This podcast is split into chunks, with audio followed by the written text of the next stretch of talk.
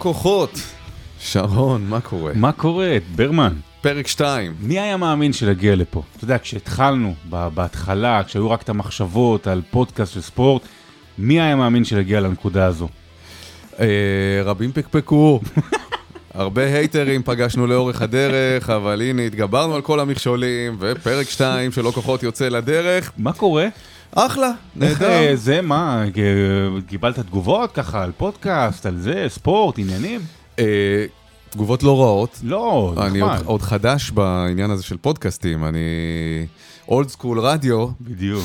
וכל הקטע הזה שאפשר לעקוב בדיוק כמה האזנות היו, מאיזה מדינות, דרך איזה אה, אה, כלים, דרך איזה מכשירים האזינו לפודקאסט. היו לנו שניים שהאזינו לזה בזמן שהם משחקים בסוני, כן, דרך הסוני. שזה זה נורא מחמיא. הם לא משחקים בסוני, הם פשוט הפעילו אפליקציה של פודקאסטים על הסוני. הסוני הוא מכשיר מדיה ביתי לא, כזה. אבל הוא לא יכול גם וגם? לא, לא. לא יכול לשחק וזה. אוקיי. אה, היו לנו אה, אה, כעשרה ברשות הפלסטינית. יפה, שזה כן. מראה גם שאנחנו פנינו לשלום וספורט הוא. כלל עולמי. אני מניח שהם האזינו בהתנחלות, ומבחינת המיקום הגיאוגרפי הוא מזהה את זה פשוט כרשות שזה הפלסטינית. גם מחמיא, אנחנו אנחנו מדברים כן. לכל ישראל. חזקים מאוד בניקרגואה. אה, אני לא לא אה, יודע איך. אני אגיד לך מה, הרבה הרבה חבר'ה של אה, טיול אחרי צבא, אז אה, הם סטלנים. אז פשוט אה. נלחץ, לא, נלחץ להם, פשוט הם לא שמו לב בכלל מה הם מקשיבים, אתה יודע, זה זה רצף. האמת, אבל אני חייב לומר, אה, תגובות כיפיות, אה, תמשיכו, אתה יודע, להגיד, אנחנו עדיין בודקים את עצמנו, אה, וכיף, אז אנחנו אנחנו פה אנחנו בינתיים ממשיכים. בינתיים. אה, אז אה, נתחיל גם השבוע עם אה, מילון הספורט סלאש כדורגל אה, השלם, אה, והיום, מה זה פלייאוף בעצם? כי נגמרה העונה הסדירה בליגת העל בכדורגל, ומעכשיו אה, התקיימו משחקים במסגרת הפלייאוף. בכדורגל הנוכחי בליגת העל, פלייאוף בעצם אה, אה, מתחיל כשנגמרת, כשנגמרים שני מפגשים בין כל קבוצות הליגה. שני סיבובים למעשה שלמים, שאתה פוגש את כל שאר הקבוצות. כן, ועכשיו, ומעכשיו, שש הקבוצות שמדורגות במקום הראשון ייפגשו פעמיים, ישחקו פעמיים אחת מול השנייה, ושמונה הקבוצות שמדורגות אה, מתחת, התחתון, ישחקו בפלייאוף התחתון, התמודדו זו מול זו. כן, נגד הירידה. אבל פעם אחת, דרך כן. אגב, רק שבעה משחקים יהיו בפלייאוף התחתון, עשרה משחקים בפלייאוף העליון. נכון, מי שבפלייאוף התחתון יכולה לרדת בסופו של דבר, בפלייאוף העליון, אה, זאת האליפות אה, כמובן. למה יש את זה? זאת השאלה. ובעצם, פלייאוף הוא התוצאה או הדרך הפחות גרועה. כדי שיהיה מעניין גם בסוף הליגה. כל כך הרבה ניסיונות אה, לאורך השנים ניסו לעשות כדי שיהיה מעניין בסוף הליגה, כי הרבה פעמים קבוצה אחת או שתיים הן דומיננטיות מאוד, ובורחות לשאר הקבוצות, ומנסים לחשוב, רגע, אבל יש לנו עוד שליש מהמשחקים, מה, מה נעשה כדי לשמר את העניין, ולא שברור כבר מי אלופה. אז היו שיטות שונות ומשונות, אה, ניסו להגדיל את מספר הקבוצות בליגה, להקטין את מספר הקבוצות בליגה, שוב להגדיל את מספר הקבוצות בליגה. היה קיזוז, שזה בעצם אה, משהו שערורייתי, אתה צובר נקודות ואז מחלקים אותם בשתיים בתום העונה הסדירה כדי לקרב שוב ולהקטין את הפערים. דש לאוהדי מכבי חיפה שמאזינים לנו. ואיבדו אליפות ככה, אה, והיה גם אפילו איזה מין יצור כלאיים של פלייאוף אמצעי. פלייאוף אמצעי שהוא לא פלייאוף עליון ולא פלייאוף תחתון. הוא בזמנו קראו לו הפלייאוף על שם אה, מכבי פתח תקווה. הפלייאוף על שם אבי לוזון, כי אז בעצם אתה באמצע, ואז אתה גם אה, חסין מירידה. בדיוק. אוקיי. עכשיו, ובעצם כנגזרת של זה, כאמור הגיעו ש... אל- לתובנה שזה הפתרון הכי פחות גרוע, אה, נולד אה, הדבר שהוא אה, ללכת לים. ובכל פלייאוף יש את אלה שהולכות לים מוקדם. כלומר, אין להם על מה לשחק, אוקיי? אה, אשדוד, שהגיעה לפלייאוף העליון, אין לה באמת על מה לשחק, הרי לא תזכה באליפות, רק על הספורטיביות כמובן, אני- של אה, אני אולי טיפה- לפגוע בזה. אז יש אני טיפה אתקן אותך. קבוצות שזה רלוונטי להן, וקבוצות שזה אה, מבחינתם אה, נכון. הליכה מוקדמת לים. תראה, נגיד בית"ר ירושלים בשבילה זה באמת הליכה מוקדמת לים. כי בפלייאוף התחתון אין לה שום סיכוי לרדת ליגה, לא סיכוי הגיוני, אבל אה, אתה יודע, היא שם. עכשיו, קודם כל בוא נתחיל מהעובדה שזה עצם העובדה שזה מושג שגוי. זה לא פלייאוף. פלייאוף אתה משחק אה, לעלות לאנשהו, זה מושג שלקוח בכלל מעולם הכדורסל, כשיש משחקי פלייאוף ב-NBA, פעם היה בכדורסל הישראלי יותר, סדרות, עולים לחצי גמר, עולים לגמר, גמר הפלייאוף, זה לא קשור, בכלל אמורים לקרוא לזה בית עליון, בית תחתון, נכון. אבל זה פחות סקסי. עכשיו, למה עשו את זה ולמה עדיין עושים את זה? בעיקר בעיקר בשביל העניין אה, בשביל המשחקים, בשביל זכויות השידור. אני חלק מה, מה, מהעניין הזה, אתה יודע, בערוצי ספורט אחת, גם בערוץ הספורט, כל הגופים המשדרים רוצים שיהיו יותר משחקים בין מכבי חיפה למכבי תל אביב, הפועל באר שבע, מכבי תל אביב. זאת אומרת שהגדולות ישחקו עוד פעמיים, אתה מקבל בעצם ארבעה סיבובים, ארבעה משחקים של משחקים בין הגדולות. עכשיו רק אגיד, לגבי אשדוד ונתניה ופועל ירושלים, הן משחקות כביכול על המקום הרביעי. כרגע הוא לא מוביל לשום מקום. בדיוק. אם מכבי תל אביב תזכה בגביע, אז המקום הרביעי יוביל לאירופה. אבל מכבי תל אביב תשחק בחצי גמר גביע רק במאי. אז עד אז אתה לא יודע לשחק, לא לשחק. בקיצור, ים. בלג... ים, כן? ים, בריכה, אתה יודע.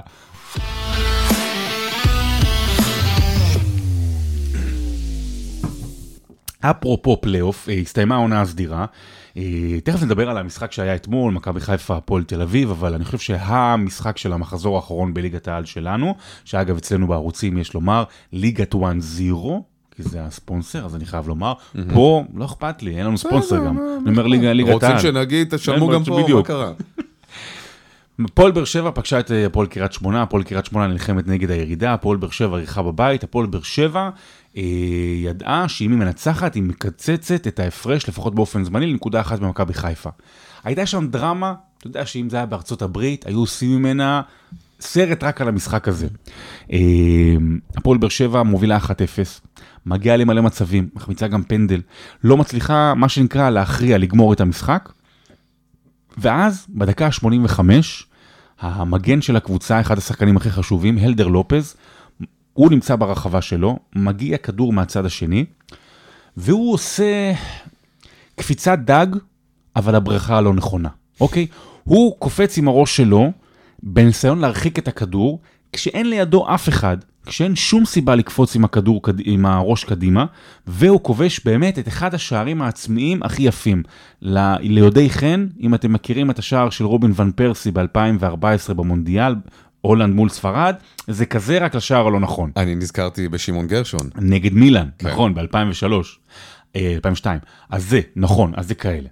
אוקיי, אחת אחת. עכשיו, אם הפועל באר שבע מאבדת נקודות, הוא כמובן לא רצה לכבוש לשער שלו, רק אה, זהו, הוא רצה להרחיק את הכדור מצד ימין של כן, אבל השער, אף אחד לא היה לידו. הוא לא שם לב, לא היה לו מיקום נכון, אה, תפיסה נכונה של מי לידו. הוא בא לנגוח, עם רואים גם שהוא מנסה להזיז את הראש הצידה, אבל הכדור פוגע לו דווקא בפינה של הראש שהתרחקה. עכשיו גול עצמי זה בדרך כלל מקרי או פגע בו, לא, הוא קופץ, יש לו איזה 2-3 שניות של הבנה של הסיטואציה והוא מכניס את הכדור פנימה. אוקיי. רואים שהוא גמור, רואים שהפועל באר שבע גמורה. כי אם היא מאבדת פה שתי נקודות ומכבי חיפה מנצחת יום לאחר מכן, זה צומח לשש נקודות, זה כבר לנצח שלושה משחקים, יש גם הפרש שערים שטוב למכבי חיפה. ואז מגיע פנדל, דקה 96. אה, יש שם טענות, היה לא היה, איתי שכטר, אה, ידידנו, ברוב חוכמתו רואה את היד של המגן פרוסה, והוא פשוט נוגח אל תוך היד, אין דרך אחרת להגיד את אין זה. סיכוי, ואני אגיד שיש דרך אחרת, אין שום סיכוי בעולם ששכטר כיוון ליד. תסמס לו עכשיו, כן. ותראה שהוא יגיד לך שהוא כיוון ליד. אני, יודע מה? בגלל בוא. שהוא כזה גאון של סחיטת פנדלים, אגב, וגם אם לא, זה לא משנה, זה בשביל אה, להוסיף את ההד הזה שנקרא שכטר סוחט פנדלים, אז אנחנו נגיד שהוא עושה את זה בכוונה. כן, בקיצור, אני מתקשר אליו. תתקשר אליו, בחי, כן? שי ודרור. אוי גדול. אין סיכוי שיענה. בוא נראה. יש לו את המספר שלך? נראה לי שכן. מקסימום יתקשר במהלך הפוד. אוקיי, הוא יחזור אליי. יכול להיות טוב. בקיצור, אבל זה לא הסיפור. יש לפועל באר שבע בועטי פנדלים, אל, אלדר לופז הוא בעיקרון לא אחד מהם, אבל אלדר לופז אומר, אני בא לבעוט את הפנדל. כובש דקה 97, מנצח לפועל באר שבע את המשחק, מקזז לנקודה, ניצחון של אופי. אתמול מכבי חיפה ניצחה, אבל זה ארבע נקודות, ועל פניו הפועל באר שבע היא היחידה שמאיימת על אה, מכבי חיפה, כי מכבי תל אביב מרחק 10 נקודות. אממה, אף אחד לא סופר אותה כמעט. שזה דבר מדהים פשוט, מדהים. זה מראה לך, אתה יודע, מדברים על uh, ישראל הראשונה, ישראל השנייה, אנחנו כל כך עסוקים בהקשרים חברתיים uh, אחרים. קבוצה כמו הפועל באר שבע, נכון, לא היו ממנה ציפיות גדולות השנה, מאמן צעיר יחסית, אליניב ברדה, בלי הרבה רקורד uh, אימון או קילומטראז'. אם כי עשו רכש, רכש, רכש לא רע. כן, אבל ברור שהעונה הזאת הייתה אמורה להיות על הקרב בין מכבי תל אביב ומכבי חיפה. Mm-hmm. את באר שבע, שגם התחילה קצת בצורה מקרטעת את העונה, ולאט לאט התחילה לצבור נקודות ולהיצמד אל אה, מכבי חיפה ולעבור את מכבי תל אביב. באמת לא סופרים אותה, ואני שואל את עצמי, ושואל אותך למה. האם זה באמת עניינים של פריפריה? האם התקשורת, בגלל שהיא מרוכזת בתל אביב, בחיפה ובירושלים, היא פחות סופרת את הבאר שבעים. אני עד 2017 הייתי אה, בין היתר גם עורך במערכת של ynet, ואתה רואה את המספרים. מבחינת כניסות כן, לידיעות. כן, אתה רואה את המספרים בלייב, כן. מה נכנס. והיום אני משדר בערוצי ספורט אחת, אז אני, אנחנו לא עסוקים ברייטינג, אבל אני כן חי בתוך השטח, ובטח גם ברשתות החברתיות, ואני אגיד לך שני דברים לגבי זה. אחד, אין מה לעשות, יש פחות רייטינג לידיעות על הפועל באר שבע. Mm-hmm. אוקיי, זה, זה מספרית, נת... אתה מספרית, אומר, זה לא, נתון, זה נתון לא ערכית. האם מה הביצה והתרנגולת, האם זה כי לא מסקרים אותה מספיק, האם כי זה לא מסקרים אותה אולי אה, אה, מספיק טוב, אבל עובדתית פחות נכנסים לידיעות של הפועל באר שבע. גם, ואני מדבר איתך, אני לא סתם אמרתי שב-2017 הייתי בשתי האליפויות הראשונות של mm-hmm. הפועל באר שבע, זאת אומרת שהיא השיא, אתה גם רואה, אתה שם ידיעה, כמובן בראשית, כי זה הכי חשוב, או במקום שבחוץ רואים בהום פייג' מה שנקרא, ואתה רואה שהמספרים פחות, אז מה לעשות? אתה עושה תחלופה. כן. כשאתה משדר הפועל באר שבע, יש איזו תחושה שכל אוהדי הפועל באר שבע רואים כמובן, אבל אוהדי מכבי תל אביב פחות. ואוהדי מכבי חיפה פחות. כשיש משחק של מכבי תל אביב או מכבי חיפה, גם אוהדי הפועל באר שבע יראו את זה. אתה מבין? זאת אומרת, יש איזושהי תחושה אה, אצל האורחים או, או אנשי, מי שקובעים, שבאמת יש פחות משיכה ממקומות אחרים. עכשיו, אני אומר, ואני אומר את זה מידע, לפחות ממה שידוע לי, אין שום הכוונה לזה שבאר שבע זה יותר נחות חלילה, או שזה לא מעניין, להפך, אני אומר לך גם אצלנו, כן המשחקים חשובים ונותנים לזה ביטוי. כן, אבל אני חושב שזה טבעי במובן הזה שאתה יודע, רחוק אה, מהעין, רחוק מהלב. זה לא רק עניין של מרחק, זה עניין של שנים. שנים. אתה יודע, היא במשך אה, כמעט 40 שנה הייתה, אפילו באר שבע הייתה סוג של מושא ללעג, אתה זוכר בתקופה של זינו, קיבלה 10-0 מרודה, אה, וסרמיל, שזה באמת היה גרוטאה. והייתה לא יציבה, וירדו, ועלו, וכולי, היו, זה נכון, אבל עדיין באר שבע... עם אה, שלוש אליפויות היסטוריות ברצף, במחצית השנייה של העשור השני של שנות האלפיים. קבוצה חזקה וראויה. וגם נראית טוב, mm-hmm. נראית טוב, היא באמת יכולה להיות, להיות איום על מכבי חיפה. אם לא, אופי. אם לא השער של אצילי אתמול, הסיפור הזה נפתח uh, לחלוטין. גם עכשיו הוא לא לגמרי סגור, אבל... וזה, וזה רץ, אתה יודע, אני בהתחלה היה... אבל מש... זה די מדהים מה שאתה אומר, סליחה שוב, שסופרים רק את מכבי תל אביב כ...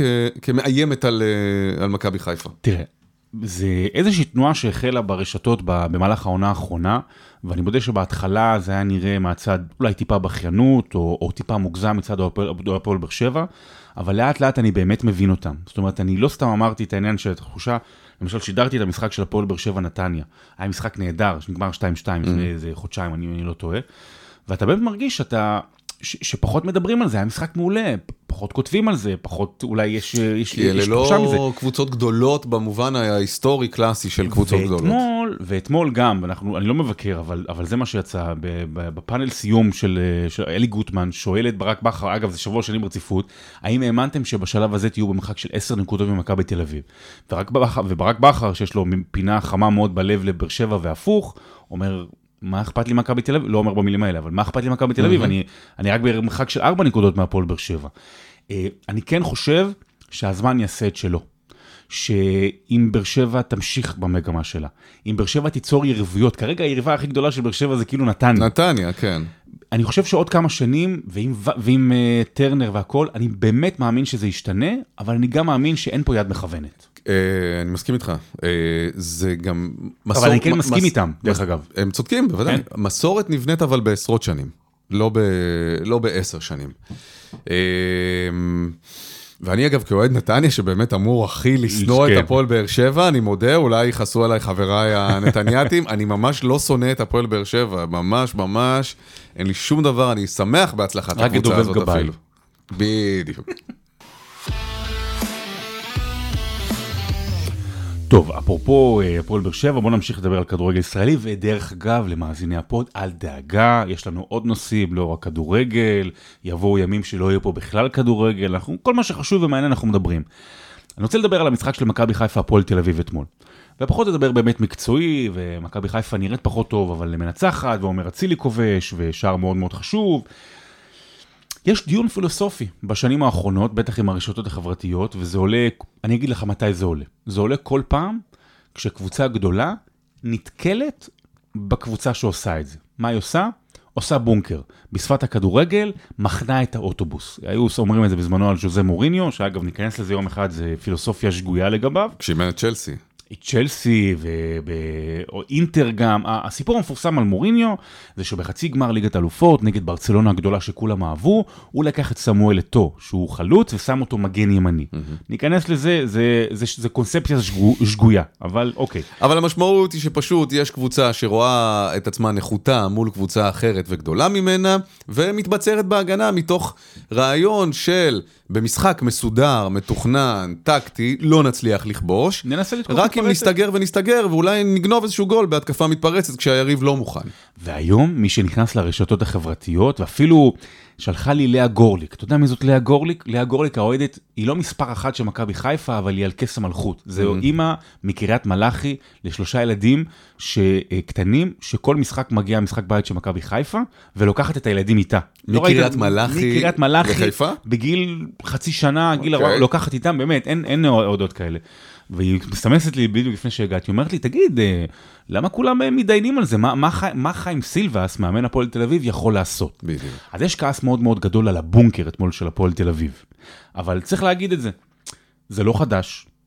זה לא חדש אצל חיים סילבס, שאני מאוד מאוד מחבב אותו, וזה לא חדש אצל הרבה מאוד מאוד מהמאמנים פה בכדורגל הישראלי. למה? כי בגלל סגנון אה, ניהול הכדורגל פה, מאמני הכדורגל יותר מפחדים להפסיד מאשר רוצים לנצח. אם אתה עושה תיקו, אתה נשאר בתפקיד, אם הפסדת, אתה תעזוב את התפקיד. אבל אני חושב שהציפייה, זה נכון שמאמני כדורגל, וזה כבר אה, דיבור של מאמני כדורגל ופרשנים להגיד על מאמנים ישראלים שהם פחדנים, והם יותר חרדים לעבודה שלהם, ולכן זה מסרס ומעקר כל יכולת לייצר כדורגל התקפי ומעניין, כי אם אתה רק רוצה לא להפסיד, אתה בא לא להפסיד לפני לנצח, זה, זה כמובן לא יכול להיגמר בכדורגל אטרקטיבי.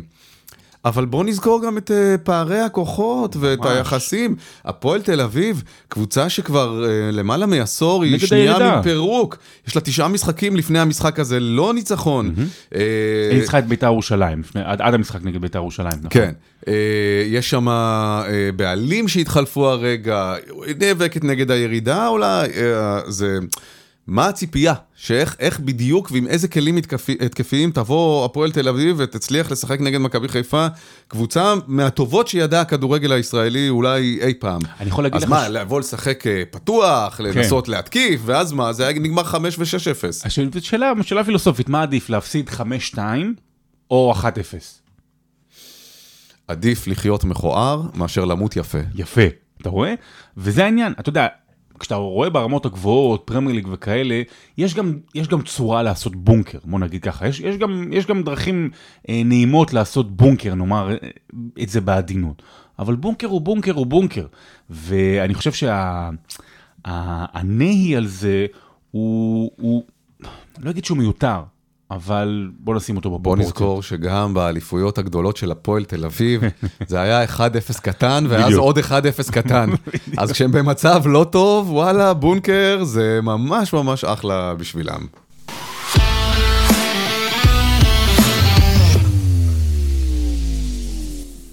תגיד, לא שאני צריך לשאול את זה, אבל אה, איפה אתה בצד של המחאה הנוכחית?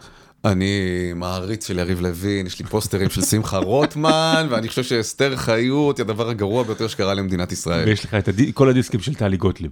כן. אני פותח, אני ממלמל את המנטרה בזמן שאני עושה מדיטציה. לא, ברור שאני חושב שזה... כמובן צריכים לעשות שינויים אה, במערכת המשפט ובאופן שבכלל אה, אולי הרשויות אה, נבדלות זו מזו והיחסים ביניהם במדינת ישראל. לא ככה, לא במהירות כזאת, לא באלימות כזאת, ולא תוך החלשת אה, הרשות השופטת, שהיא באמת, מה לעשות, אה, שומרת עלינו, וגם לא רק על השמאלנים שבינינו. הרשות השופטת הגנה על החרדים והגנה על המתנחלים כשהיה צריך. אה, אתה יודע, אה, חשוב שתישאר עצמאית, אני מתנגד למהות. ולדרך. יפה, אז אל דאגה, מאזיננו, אנחנו לא הופכים לפוד פוליטי, אבל הדברים שאתה אומר פה, אתה אומר אותם גם ברדיו וגם במקומות שבהם אתה נמצא, וזה בסדר, מגיש אקטואליה, צריך להגיד את הדברים האלה. וגם זכותו של אדם להביע את דעתו. יפה. Okay. כן. עכשיו, האם זכותו של אדם לא להביע את דעתו? בוודאי. האם זכותו של אדם בעל השפעה בשעת משבר, כן או לא, כל אחד יפרש את זה. אני אנסח את זה אפילו יותר קיצוני. האם חובתו של אדם ציבורי להביע את דעתו בעת כזאת? נו. אני לא חושב שחובתו של אדם אה, להביע את דעתו, אבל אה, אחר כך שלא יבוא בטענות. הרבה פעמים אתה, אנחנו כמובן מדברים על ספורט וספורטאים, ולה, ואתה לא שומע, נכון? איש, זה העניין, תראה. איש אני... לא מתבטא. כל זה הייתה הקדמה. אה, מי מתבטא כרגע בעניין של הרפורמה המשפטית לכאן ולכאן? שמענו את תומר גינת, הוא הקפטן של הפועל תל אביב, מי שעוקב אחריו אגב, אדם ש... גיל הודה לפני שנתיים באמת על, על דיכאון שיש לו, בן אדם מאוד פתוח, מאוד אמיץ, והקפטן של הפועל תל אביב, אז מה שנקרא, אם היה אי פעם מישהו שמזוהה עם, שוב, שוב, מחובתו, מה שנקרא, להגיד משהו בדיוק. נגד אה, רפורמה שכזו, או הפיכה שכזו, איך שתרצו לקרוא לזה, מהצד הימני, אז כמובן, הקפטן של הפועל תל אביב. אה, היה עוד איזה שחקן או שניים, אני חושב, מקבוצת הכדורסל, והיה את קפטן מכבי תל אביב, שרן ייני, שהוא... אם לא זהבי, השחקן הכי אהוב במכבי תל אביב, וקונסנזוס בכדורגל הישראלי על באמת, על, על האיכויות שלו כבן אדם. הוא היה בהפגנה, אחת הראשונות אגב, אני חושב בשנייה mm-hmm. או שלישית, עוד היה בשדרות רוטשילד או משהו כזה.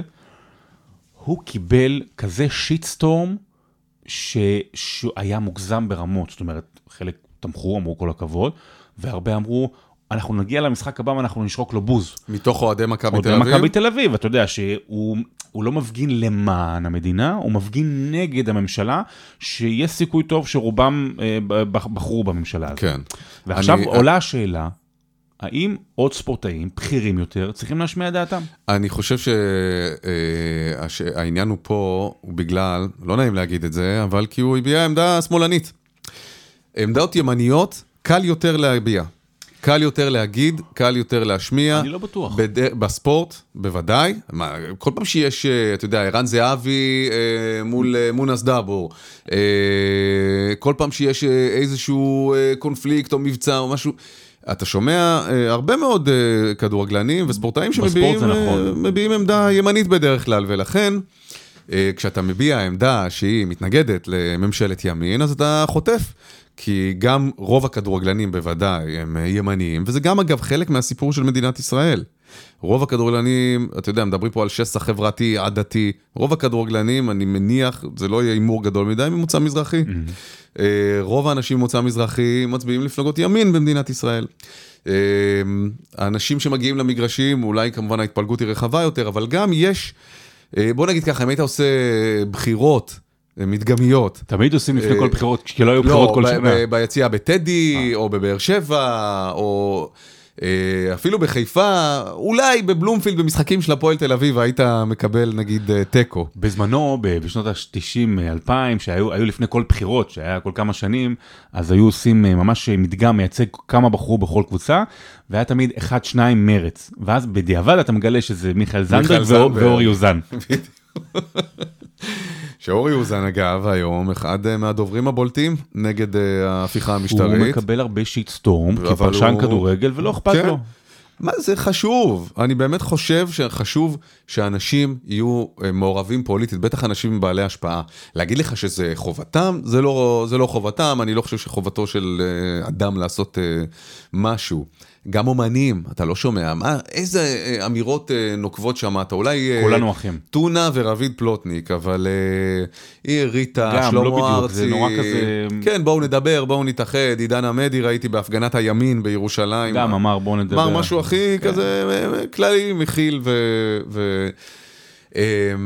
כי גם אני, אני מבין את מי שלא מדבר, זאת אומרת, למה לך להכניס את עצמך לבור חרא הזה, ועוד אחרי זה להיות אולי שנוא, מה שאולי ישפיע על חוזה עתידי שלך, נכון, בכל אופן זה זה פרנסה, פרנסה. זה, זה לא מובן מאליו, אבל אם אתה מאמין, וגם להיות לצד השלטון זה תמיד יותר קל מאשר להתנגד. ללכת אה, נגד הקונצנזוס או נגד הרוב, כן. זה תמיד יותר קשה, ומשלמים על זה איזשהו מחיר. אה, ולא הרבה מוכנים אה, לשלם את המחיר הזה. והם אומרים גם, זה לא תפקידי, מה, אני- אני קולע או בועט או רץ. תראה, כן. צריך, צריך, אה, צריך לתת, קודם כל, אם מישהו רוצה לדבר, אז כל הכבוד. אלה ששואלים אה, למה אף אחד לא מדבר, אני אגיד בעדינות, אני לא בטוח שאתם רוצים לשמוע. מה שנקרא את מי שמדבר, זאת אומרת, כי הרוב, כמו שאמרת, הרוב בטח בכדורגל, גם חזקים, יבואו ויגידו, אנחנו בעד, אנחנו בצד של, של, של הליכוד ונתניהו, ערן זהבי אה, לפני הבחירות האחרונות אה, הצטלם עם אה, ביבי שרה ותמך בהם, הכל בסדר, לגיטימי לגמרי. אבל אני אגיד לך מאיפה בא הרעיון שלנו לגבי העניין הזה, זה נורא, מה שנקרא, אה, פילוסופיית מוחמד עלי. אנחנו תמיד, יש, יש לנו, לאוהדי הספורט, איזושהי, איזושהי דמות, איזה מודל של מוחמד עלי, שדיבר על הכל, והיה נורא נורא אמיץ לדבר נגד המשטר, ואפילו להקריב את עצמו, והיה בכלא נגד זה, ואתה יודע, לא נלחם בווייטנאם, מלא מלא דברים. ובארצות הברית, במובן הזה, קודם כל אין עוד מוחמד עלי, הכי קרוב אליו היום זה במובן הזה לברון ג'יימס, אבל גם הוא יגיד דברים, אתה יודע, לכיוון אחד, mm-hmm. וכשזה צריך לצאת נגד סין על מה שהיא עושה, וזה אחר כך יכול לפגוע ב-NBA, אז הוא לא יגיד. וצריך להגיד, אה, ההבדל שם, יש להם ביטחון כלכלי עצום, גם אם הוא יגיד דבר או שניים, ופה לא, אז אל תכריחו אף אחד לדבר. טוב, איך אתה ב-NBA? אה, פעם מאוד אהבתי. מה זה אני- פעם? איזה קבוצה? יש איזה קבוצה? שחקן? משהו? אני לא חושב שמשיקגו של שנות ה-90 עקבתי. קצת שהיה דיוויד בלאט, אה, כמובן הייתי עוקב אחרי המשחקים של קליבלנד. בגדול, אני לא לא משתגע על הנושא. אוקיי. יש אבל, אה, אני כן משתגע, אתה יודע, אני מאוד חובב את הליגה, כתבתי על זה גם אה, ספר, אה, גם פחות מבעבר, אה, גם בזכות הדבר הזה שיש, אתה יודע מה זה ליג פאס? כן, אתה יכול אפליקציה ל- שאתה יכול לראות בכל יום, בכל שעה איזה משחק שאתה רוצה, לא צריך לקום בלילה. אה, בטח גם עם הקרבה שלי לכדורגל, אבל באמת ה-NBA, חוץ מהכישרון שהיא מספקת, וגם תביא לנו פה לא מעט נושאים, היא גם מביאה המון המון סיפורים. ויש סיפור אחד עצוב, אבל טומן בחובו כל מיני שאלות על שחקן בשם ג'ה מורנט. ג'ה מורנט משחק בממפיס, ממפיס גריזליז, אוקיי, גריזליז, צריך תמיד לזכור, כשאתה מדבר על NBA, תעשה מבטא כזה של שימי ריגר. אה, אז ג'ה מורנט הפך להיות בשנתיים שלוש האחרונות לאחד הכוכבים הכי גדולים בליגה.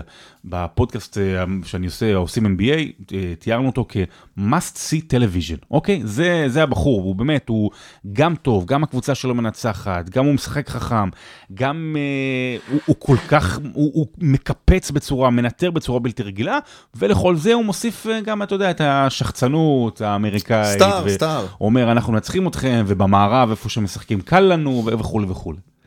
ומשהו קרה בחודש, חודשיים האחרונים. זה התחיל מכל מיני אמירות מאוד מאוד שחצניות, ואז היה נגדו איזשהו אישום שעלה לגבי החזקת נשק, מי שמחזיק נשק שכמובן אסור לו, אז, אה, אז, אז, אז הוא נפתח נגדו תיק. בזמן שזה מפורסם, הוא העלה תמונה שלו לאינסטגרם, כשהוא עם נשק קר, על, במועדון חשפנות. כשהוא הוא מצטלם, כאילו כשיש לא עם נגדו נשק אישור... קר, עם אקדח. עם אקדח, סליחה, כאילו, לא, לא טעון, סליחה. כן. עם נשק אמיתי, עם נשק, אה, נשק חם, מה נשק. חם. אה, מצולם. במועדון חשפנות, בדיוק. כאילו להשתין מהמקפצה. יפה. אחר כך מתברר שזה כבר עניין שהוא כמה חודשים בתוך הקבוצה, ואפילו היו אספות של שחקנים אמרו, חבר'ה, אנחנו חייבים להוריד את, ה, את הבילויים כשאנחנו נמצאים במשחקי חוץ. כאילו, הוא, הוא מבלה כל הזמן. אה, שלשום נחשפו תמונות הזויות. אוקיי, הוא היה במועדון חשפנות, הוא היה שם עם רקדניות, אבל כל הרצפה דולרים, דולרים, דולרים, זה מראה לך את השיגעון הזה של ה... לזרוק הכל, אתה יודע שאני חזק ו... ו... שבעיקר מאיפה, מאיזה כלום הגעתי, ואני עכשיו לא יודע זהו. להתמודד עם השפע שיש לי. אז זהו, אז ו- זהו. אבל פה הוא חריג. אז פה זה חריג. עכשיו, הבוקר דרך אגב, אה, הייתה הידיעה שהוא מכניס את עצמו כנראה למוסד גמילה. מאיזה כנראה- מהדברים? כנראה מאלכוהול, מהמם. אבל, אבל זה משהו יותר, כנראה משהו שם, אני אגיד את זה בחיוב, אבל זה כמובן בשלילה, התפלפ. כן.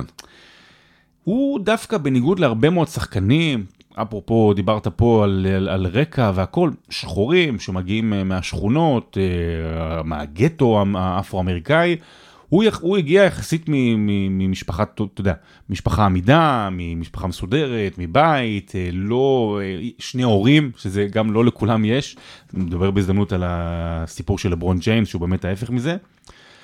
ואז אתה באמת שואל, אה, איך שחקן כזה, שמגיע לשיא שלו, והם השנה מועמדים לאליפות, אתה יודע, אה, הצליח הכל טוב, ואולי הכל מתפרק, אם לא רק, לא, אז גם לכל הקבוצה, איך זה קורה? איך זה קורה לכדורסלן שנמצא בתוך מערכת, ובאמת מאבד את זה, מאבד את זה כמו, כמו רוקסטאר. אני חושב שהאנשים האלה, שקודם כל יש אנשים לא יציבים בכל uh, תחום, בכל מקצוע, בכל ענף, רק שבכל ענף ובכל תחום אין הרבה אנשים שמקבלים כל כך הרבה כסף בכזאת מהירות. וגם אה, אפילו באיזשהו מקום מצופה מהם להתנהג אה, קצת אה, בסטאריות. זאת אומרת, כשהוא ילך למועדון, אז כמובן יכניסו אותו וייתנו לו את השולחן הכי טוב, וזה קצת דוחה כאילו מועדוני חשפניות, אבל אתה יודע, ישלחו לו את ה... או יבואו החשפניות, והוא הכי צריך זה- להוציא את השתייה הכי, הכי טובה, בדיוק. הכי יקרה לכל החברים שלו והוא שבאים איתו. בא עם, ה, עם, ה, מגן. עם הפוסי שלו, פוסי, ו, ומחלק שתייה, וקונה למועדון, ואז מצטלם, וכמובן יש את מישהו עם האקדח, אז צריך כאילו את כל הגנגסטה הזה כאילו לתחזק. זה לא גזעני אגב, זאת המציאות, זאת אומרת אפשר גם להגיד את הדברים בלי להכחיש אותם.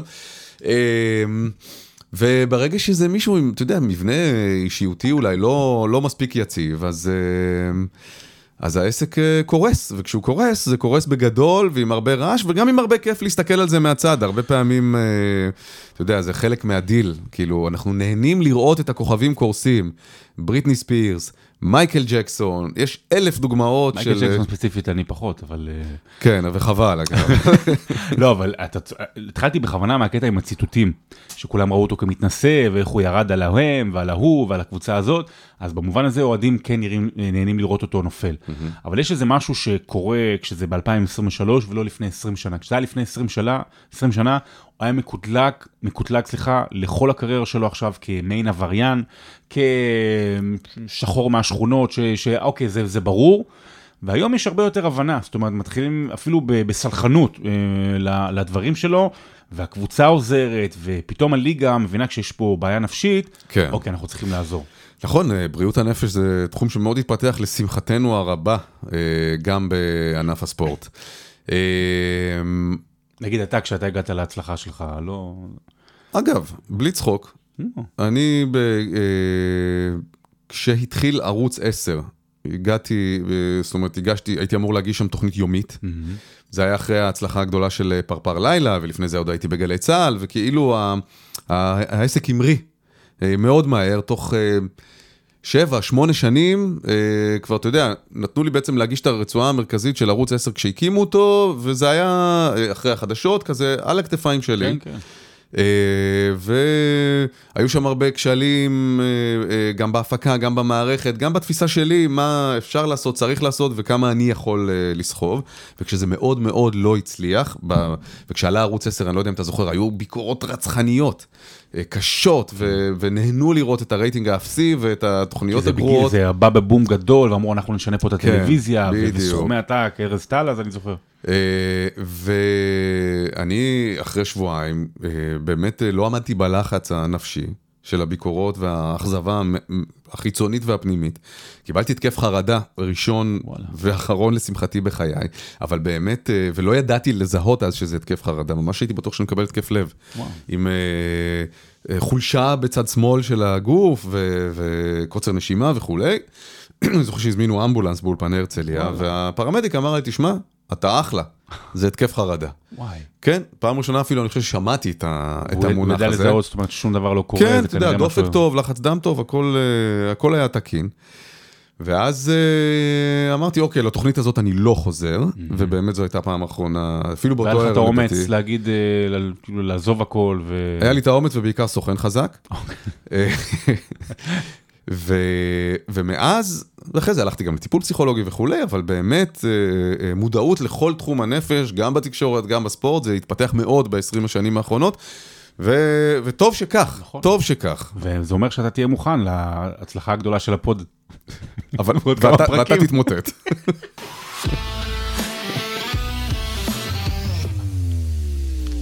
טוב, אה, בוא, בוא נחנוך אה, פינה חדשה יאללה. כבר בפרק השני, ואנחנו ננסה לעמוד בו, אה, פינה שננסה לעמוד בה מדי שבוע, והשנה, והשבוע הזה זה לא רק שזה חשוב, אלא גם אקטואלי.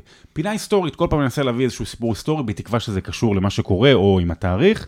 והאמת שזה הזדמן לנו אתמול, חבל שזה קרה, mm-hmm. במובן כמובן של המוות, אבל כשמפורסמים לשעבר, מה שנקרא, הולכים לעולמם, זו הזדמנות טובה להיזכר בהם. ואתמול, אה, אני אגיד את זה כך, יש הרבה מאוד אה, ספורטאים שהם הכי גדולים בענף שלהם. אתה יודע, או שאומרים שהם הכי גדולים, או שמתדיינים, אוקיי, זה בסדר, זה לגיטימי, מייקל ג'ורדן, מסי, סבבה והכל.